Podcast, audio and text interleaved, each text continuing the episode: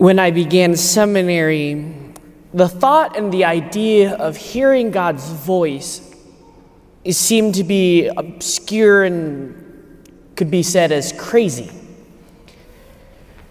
Because when you look at it, we're, we're talking about having a conversation with someone we don't see, having an experience and connection with someone that we've never gotten to know.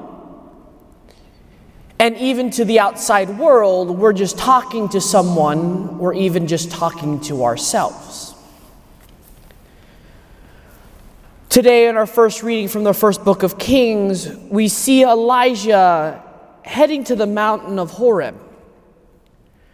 When we look at Old Testament scriptures and we talk about heading to the mountain, the mountain is seen as a place in which we encounter the divine, to speak to the divine, and have an intimate encounter with them. But what is interesting is Elijah doesn't expect and is expecting something big when he's having a conversation with God. A strong, heavy wind, an earthquake, a fire. But what he gets instead is the whispering sound of God's voice.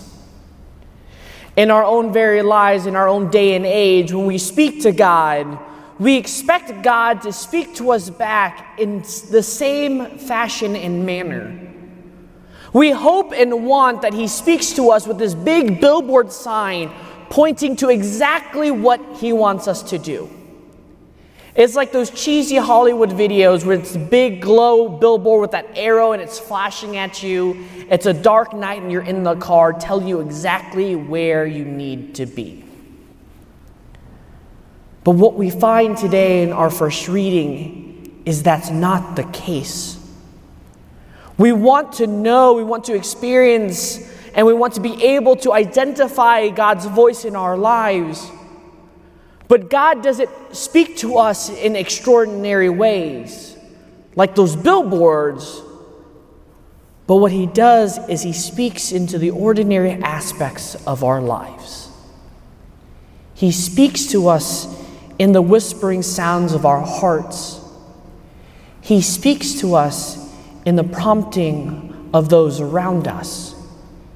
He speaks in and through our friends, our families, the words we hear today at Mass, and many other ways. But the challenge and difficulty of this whispering sound is how aware are we to that whispering sound? Because we live in a society and in a time and a day and age where we're filled with noises. We can't sit in silence because when we sit in silence, that silence brings about an uncomfortability. We begin to feel, fill that silence with worries, with thoughts, with concerns.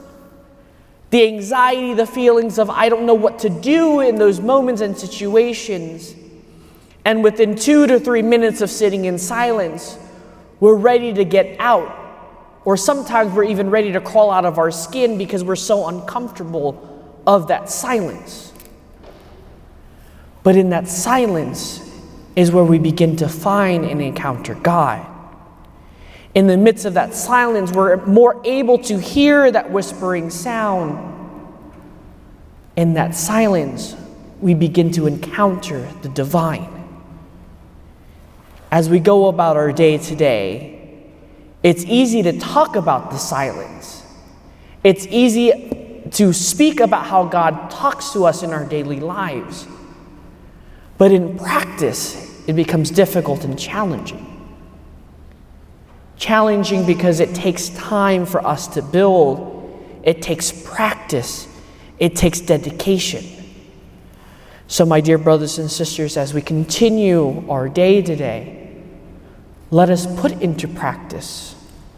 Set aside some time one to two minutes every day to begin to sit in silence, to begin to find and search and seek that whispering sound of the voice of God in our hearts, so that we know what He is prompting us, where He is guiding us, and where He is leading us every day of our life. Amen.